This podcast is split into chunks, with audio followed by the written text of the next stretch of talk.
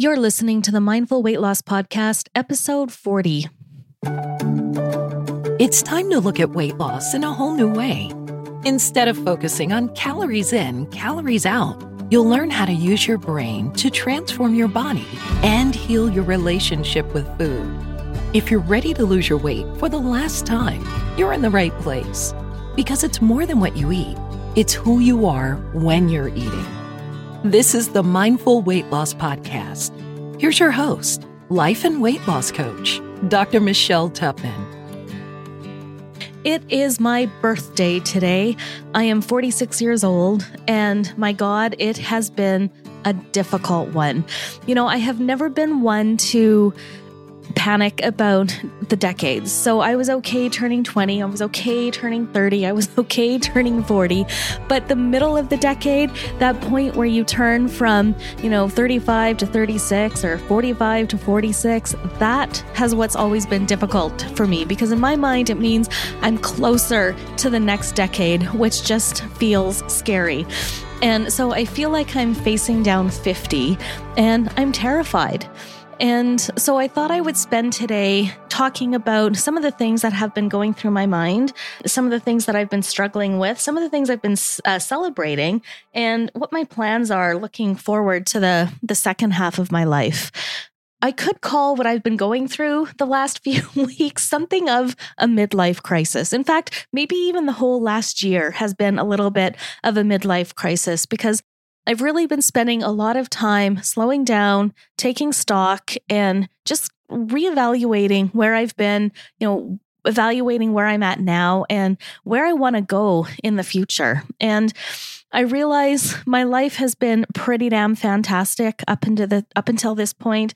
I've been very lucky. I had a great childhood.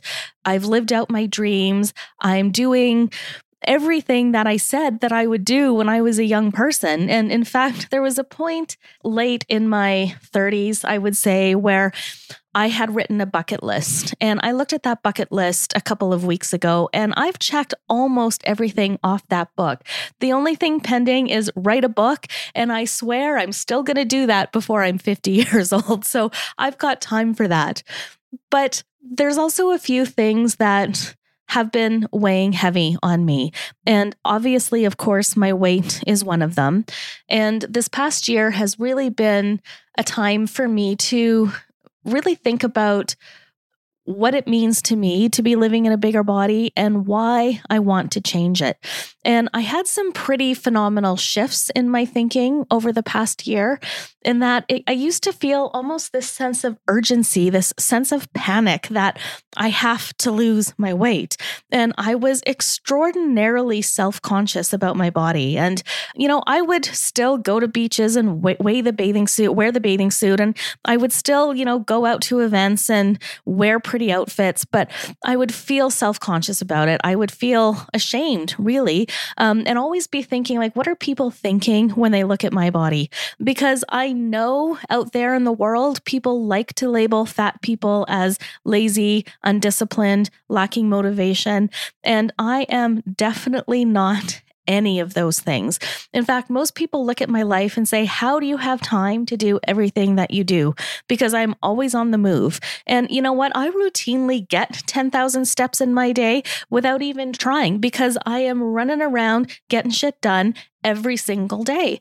And and so it, you know there was just this disconnect between how I thought the world was looking at me and how I actually felt on the inside. And I wanted to I wanted to to find some, you know, resolution around that. And you know, so doing lots of journaling, lots of soul searching, lots of thinking um, over this past year really just brought me to this place where I'm okay in the body that I'm in. I still want to lose weight because, you know, back to that wanting to tie my own shoes, right? It happened this morning. I was up up early to go for a, a class at the gym um, early this morning and struggled to put my shoes on and and had that had that memory. It's like, ugh, you know, I really want to be able to bend over without my belly getting in the way. So I still have that desire, but if if I don't lose the weight, I'm okay. I'm okay. I feel comfortable where I'm at now. And a lot of that really came from deciding how we were going to define ideal weight um, inside the Nourish Yourself program. And of course, as I've said many times, everything that I teach and advocate for inside my programming, I live out in my own life as well. And so over this past year, I've also had to embrace that definition of ideal weight that we've talked about um, in the last episode. And, you know, w- when I started looking at my life and my body through that lens, I felt much more peace about where where I'm at. So that was one really big shift that um, has happened for me over the past year is just being um, definitely more comfortable in my body now and really feeling good about looking at my weight through the lens of how I feel and how my metabolic health looks and how I want my life to look on the day to day. And so that has really helped in terms of my mindset when it comes to my my weight loss. And it's really helped me um, commit to the other thing that I preach all the time in my programming, and that is focusing on behaviors rather than outcome.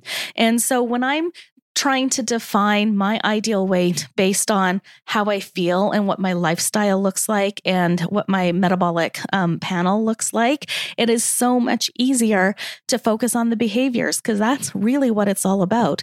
And so that leads me to a second thing, and that is movement. So, this is something that I have struggled with my whole entire life.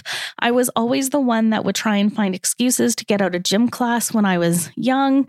Um, somehow, when I was in grade three, I decided I want to play soccer. Um, I don't know where the hell that came from, but my parents signed me up. There weren't enough girls for a girls' team, so I played on a boys' team and I loved it. And I played every year right through to the end of my undergrad. Um, so that was something that kept me going for a long time. But I think I played soccer for the social aspect, um, for something to do, to get me outside. So I really enjoyed being outside and playing outside but I certainly never looked at myself as an athlete and I didn't identify as a soccer player. It was just something that I did. And then when I left undergrad um, and was working on my career, fitness just kind of stopped, went by the wayside. It's also when I started gaining weight, although I don't actually think those two things are necessarily related. Um, although, you know, maybe maybe they are, because a lot of it had to do with higher demands on my time, higher stress levels, just a lot of confusion about where I thought my place was in the world. But, you know, regardless, at some point, some point in there, you know, in my late 20s, I started going to the gym again, but, you know, my heart was never really in it. And when I started medical school, um, you know, that really went by the wayside until my first year of residency when I hired, hired a personal trainer and loved it Loved it. I spent a full year in the gym with a personal trainer lifting weights. I felt strong. I felt powerful. It was amazing. Then, of course, residency got way too busy for me to commit to that. I stopped going to the gym. Um, I lost all the fitness, all the strength, all the power the physical power anyway that I gained and it was all just kind of gone. And I swear to God, it took me a decade before I could get moving again. Only this time, what stopped me is I would, you know, sign up for a gym membership or a trial, usually just a trial. Um, and I'd go to the gym and I would have it in my head that I should be able to lift exactly the way that I did um, in that year that I had the personal trainer. And then, of course, when I couldn't lift weights that heavy, I would feel defeated, get mad at myself, start, you know, flagellating myself and leave. And then maybe, you know, six months later, I would try again. And this story would just go on and on and on. And so, you know, right around the time I decided to start this business, I decided I was going to commit to a year of daily movement. And I thought I was doing myself a great favor at the time because I put no rules around what movement would look like for me, aside from the fact that I would move my body every day in some way and I would honor what my body needed. So if I felt physically depleted, and didn't think like I could do a hard workout, then maybe five minutes of, of stretching or just a short walk around the block would be enough.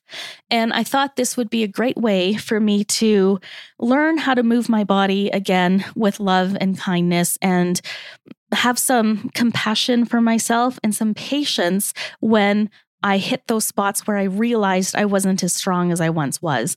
And I actually committed to this for a good four months and I felt great and it was good. And then I started with those same stories in my head that it's been four months. I should be stronger. I should be walking farther. I should be walking faster. Um, I hadn't really been lifting a lot of weight. So I was telling myself I was doing it all wrong. Right. And so my mind went to these awful places. And of course, what did I do? I quit. And so that was the end of my year long commitment. I quit after four months. Um, and then, of course, I felt horrible about quitting because I made made this public declaration that I was going to do it. And I only lasted a third of the time that I intended to. And so I want to say just before Christmas last year, maybe in the fall of last year, I started doing more journaling about, again, that definition of ideal weight and what that all meant to me. And I was thinking about why I loved that year with the personal trainer so much. And I thought it was because I just loved lifting weights. But I think what I loved is how lifting weights made me feel. I would come out of my hour long session with Alex, my trainer, and I would feel like freaking amazing, powerful, strong, confident. I would walk home from the gym and never have thoughts of, I wonder what people think when they look at me, because it didn't matter. I felt too good. I was sitting in my own power and my own strength. And I think that is what I loved. And so I decided for the year 2022 that one of my goals would be to just get into the best shape of my life. And I didn't put any parameters around that about how I was going to go about doing it, just that I was going to go about doing it. And so I thought maybe I would hire a personal trainer again. And mm, I just, you know, my schedule is a little bit um it's unpredictable is the word that I like to use. I certainly have time for a personal trainer, but I don't I don't always have the same time every week, right? My schedule just um, is very labile that way. It can look one way one week and be completely different the next and um, it was just causing me a lot of anguish thinking about how the heck I would schedule something with somebody who probably expects me to show up at the same time every week. And so I decided that I was going to go um, to this gym called F45 in Spruce Grove here where I live. And this is just, you know, one of these um, places, kind of like um, Orange Theory, um, where you go and it's just a class, you do the class and then you leave. Um, and I love it because it's a lot of functional movements and there's some cardio days and some weight training days, and it's 45 minutes and it's done. And I have been going for a few weeks now and I loved it. Love it. Like I absolutely love it. And, you know, this morning, in fact, was you know, I don't know what happened. Something happened, but and even the trainer said like, "Michelle, what the hell's happening?" I'm like, "I don't know. I feel good today." Um, but I was paired up um, with this guy who is often at the same class that I'm at, and he told me at the end of class today that you know when you first started, he said, "I didn't think you were going to come back for a second class," and he's like, "Today you were pushing me." And there was one station where we were doing some squats, and he told me that. Um, um, he was ready to to quit, and the only thing that kept him going was he didn't want to stop before me. And I felt on fire on this class. And I walked out of the gym, and I had a memory of walking home from the gym in Toronto after a session with Alex, the personal trainer, and feeling the exact damn way. Doesn't matter that I'm 80 pounds heavier now than I was then. I felt exactly the same way. And I'm like, this is what it's all about. I think this is what what it means to me to be 46 is doing my own thing, living my life, doing the things that are going to make me happy and feel good, and to hell with what the rest of the world thinks. And the rest of the world, by the way, includes my husband. So, one of the things Rob and I have been um, struggling with lately is our schedules. And so, one of the things that I've been committed to is being a little bit more efficient in terms of how I spend time working on my business. And I mean, you know, that's another part of my um my crazy midlife crisis that I'll talk about in a minute. But you know, I don't know. You th- you think medicine is hard? It's not hard compared to being on, to being an entrepreneur. You know, medicine is about algorithms and ABCs, and you know, somebody's having a heart attack, and you do, you know, one, two, three, four, five. We've got specific steps that we do, but you know, there's no algorithm for starting up a business and running a business. So you know, it has been such a huge learning curve for me. Um, but part of that is I've been reading a lot of books and listening to podcasts about um, productivity and time management and, and things like this. And one of the messages that consistently comes through with all of that literature is that you have to do your deep work, your important work, your productive work um, in the morning. And I mean, for most of us, they, they say it has to be when your energy is the highest. And for most of us, that tends to be in the morning. Um, I have never identified as a morning person. I don't identify as a night owl either. I identify as somebody who likes lots of sleep. Um, but getting up early has always been a struggle for me. And when I started doing these F45 classes, the only way that I could really fit them in was to do them at 6:15 in the morning. And so for quite some time now, I have been getting up early and getting that done first thing in the morning. And then I come home and I've got, you know, a couple hours to get really good creative work done before the emails start coming in and the phone starts ringing and the text coming in and and all of all of the distractions there. And so kind of along with this is I've been trading some of my later shifts at work for the 6 a.m. shifts to try and keep my body on the same schedule.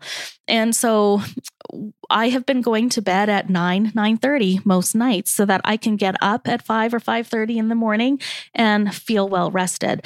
But Rob, he still likes to stay up till midnight playing video games and then sleep in until 10 minutes before he's got to um, get down to work. And so this has kind of limited the amount of time that we have to spend together. And so, you know, this has been, you know, something that we spend a lot of time talking about. And of course, I would love if he would just come on this schedule with me, but, you know, he's got to do him. Um, and I've just come to terms that I've got to do me as well. And I feel so fantastic. I feel way more rested. Um, I'm getting much more done and I'm getting these workouts done, and my day just feels so much better when I do this first thing in the morning. So, this is something that I'm really looking forward to committing to um, for the next years of my life. Is is taking on this identity of being a morning person um, and getting the important things that I need done first thing. And I can't tell you just how amazing it feels in my mind to do this. So here's here's what I do. It, it's I, I use this EMS framework, and I got this from my business coach, Tara. And she says you always have to consider your energy, that's the E, and your mindset, the M of EMS, before you do the strategy, which is actually the, the getting work done. And so the first thing that I do every single morning is ask myself, what do I need to do for my energy? And what do I need to do for my mindset? And there's two things that I need that are extraordinarily important for my energy levels. And one is sleep, and that I've known for my whole life. But then the second one is actually moving my body. And even though I have, you know, I spent the first four freaking decades of my life avoiding this and denying myself movement. What i what i know now from this experiment of of working out first thing in the morning is that my body feels great all day long if i get that movement in first thing. So this is definitely something that i'm committed to doing moving forward. And then in terms of mindset for me this you know this really is commitment to my my meditation practice and meditation has something that I have done off and on for decades, since my early 20s for sure.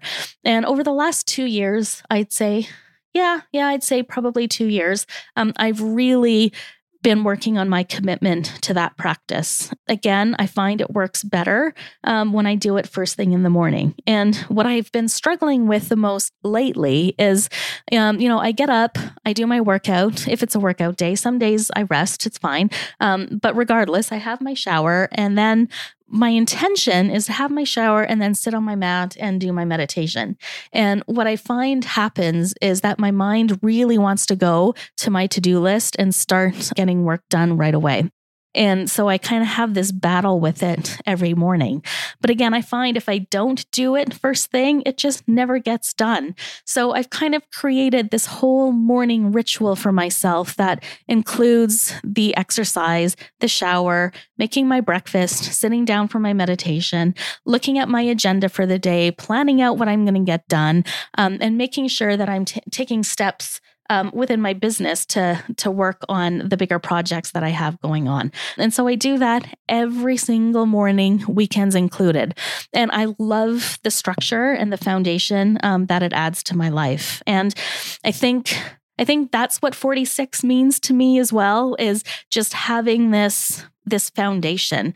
Um, I feel like I feel like I spent a good portion of my 30s and my early 40s jumping from one thing to another, trying to find something that made me feel more fulfilled.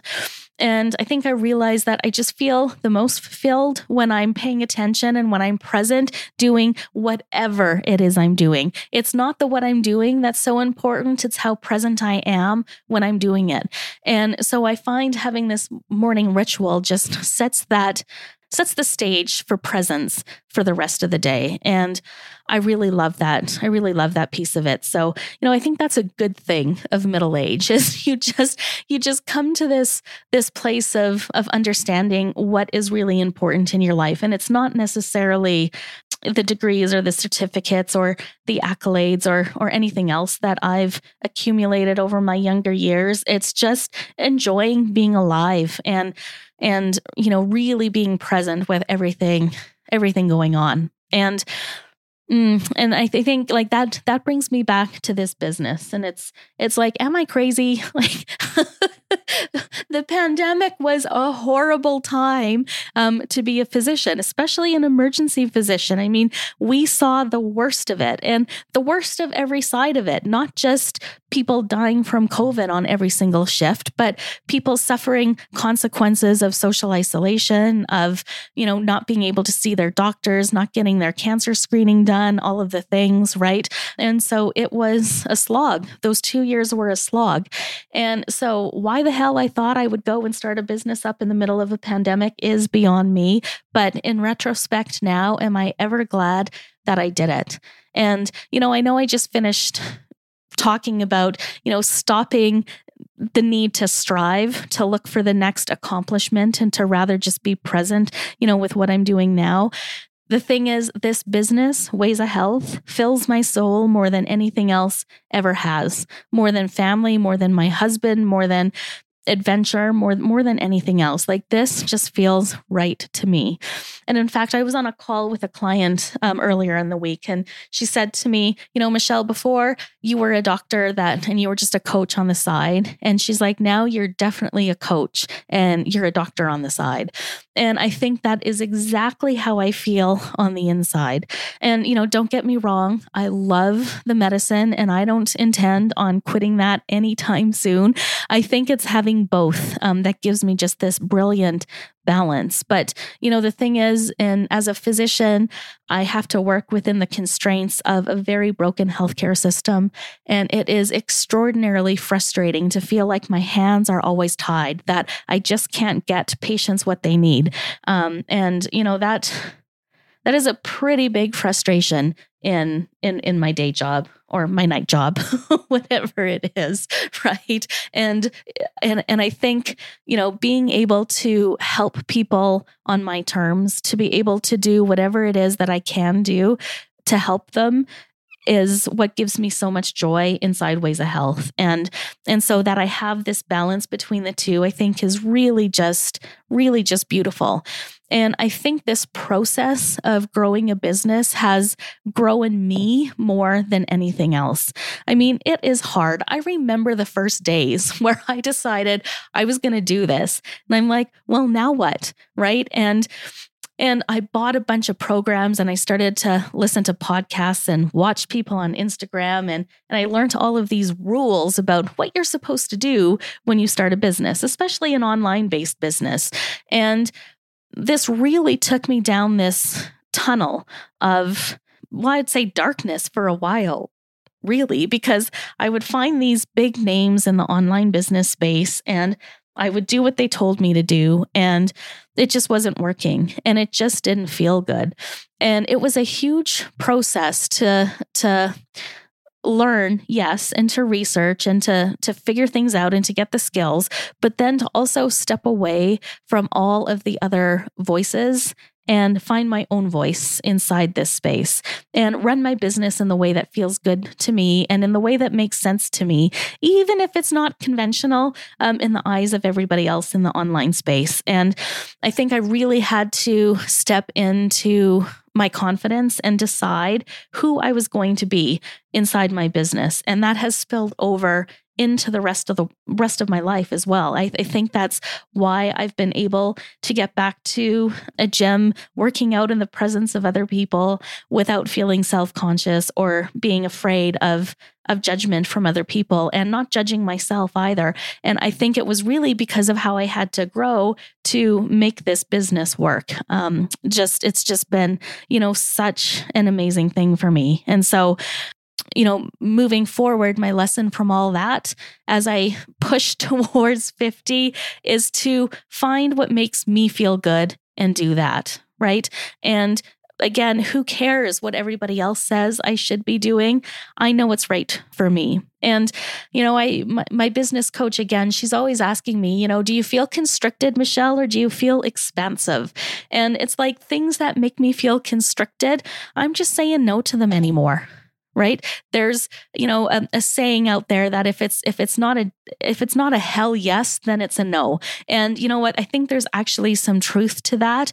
And so if i feel any you know constriction or heaviness when an opportunity comes up i have no problems now saying no and just waiting for the thing that is a definite you know heck yes for me. So um, that's been an, an amazing lesson of my 40s and then you know one final thing that i think moving forward from 46 is my health. So I had a little bit of a health scare um, a couple weeks ago. Interestingly, it's totally going to change the way I practice medicine as well.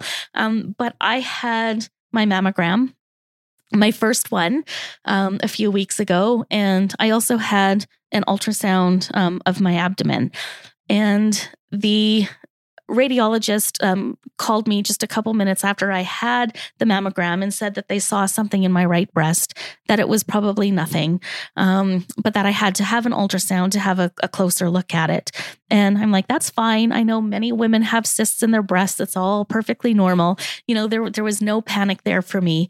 But then about two hours after I got home, my doctor's office called me and the receptionist said that my doctor had to speak to me immediately about urgent results on my ultrasound.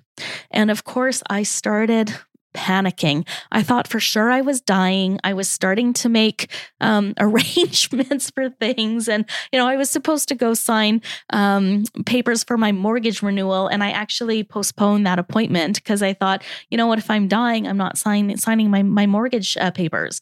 And so I, I, had a phone call the next day um, with my physician, and he, he, just told me, you know, I, I had um, some cysts around my uterus. Again, no big deal. But the way the receptionist said that, you know, the doctor had to talk to me immediately about urgent results, I, I freaked out. I mean, of course, my doctor brain might go to different places than, you know, non doctor brains, but still, I don't think I'm ever going to use that language um, with patients again. But in in that day, I think it was like almost a full 48 hours um, between that phone call and when I spoke to my physician. Um, I was in a complete panic and I was thinking, like, what if my life is actually over? What, what if this is the end? And I thought, you know what? All of the petty things that caused me stress, the little things, they just didn't matter anymore. They just didn't matter anymore. And so the question I've been asking myself is how can I how can I keep that mindset of the little things don't matter? Right? We spend so much time, you know, Rob and I will fight about the stupidest little things. And it's like, why, why do we waste our time together doing that? It just doesn't even make sense. And, you know, sometimes I say to myself, it's because we don't really have big things to worry about. We're so we're so fortunate and blessed in that way. And so, you know, I think we have to find something to um, you know, to, to, to spark arguments sometimes. But I mean, it, it begs the question of of why in life do we spend so much time getting so worked up over these little things that, in the grand scheme of things, just don't matter. And you know, I was thinking if I only, if the doctor's going to tell me horrible news, then, you know, I'm going to quit my job and I'm not going to stop coaching. I'm going to coach to the very end. And I thought, oh my God, like how revealing is that? That when faced with my my possible mortality where my priorities were were you know to the women inside ways of health and i think that tells me more than anything else where I need to focus um, my energy and my time over the next few years. Again, I have no intention of of quitting medicine right now. It's the only thing paying the bills, so I almost have no choice. But it really validated for me that I am doing the right thing by hosting this podcast, by sharing my story with my clients, and by giving other women the skills to, you know, get to this beautiful place that I feel that I'm in right now with my weight, with my body, with my career, with my marriage, with my family, and with my life in general. So there you have it. Life at 46. I'm getting so close to 50. I mean, I swear to God, I feel 24, but you know, patients still ask me if I'm old enough to be a doctor. So, um, you know, hopefully I can still keep keep the youngness alive um, as I as I push towards middle age. So, there it is. If you've had a birthday over recent months or have one coming up, I would love to hear about any insights that you have. And if you're also coming towards 50, send me an email, find me on social media, and assure me that it's all going to be okay at 50. All right. Thanks a lot, everyone. Um, I really appreciate you listening, and we'll talk again next week.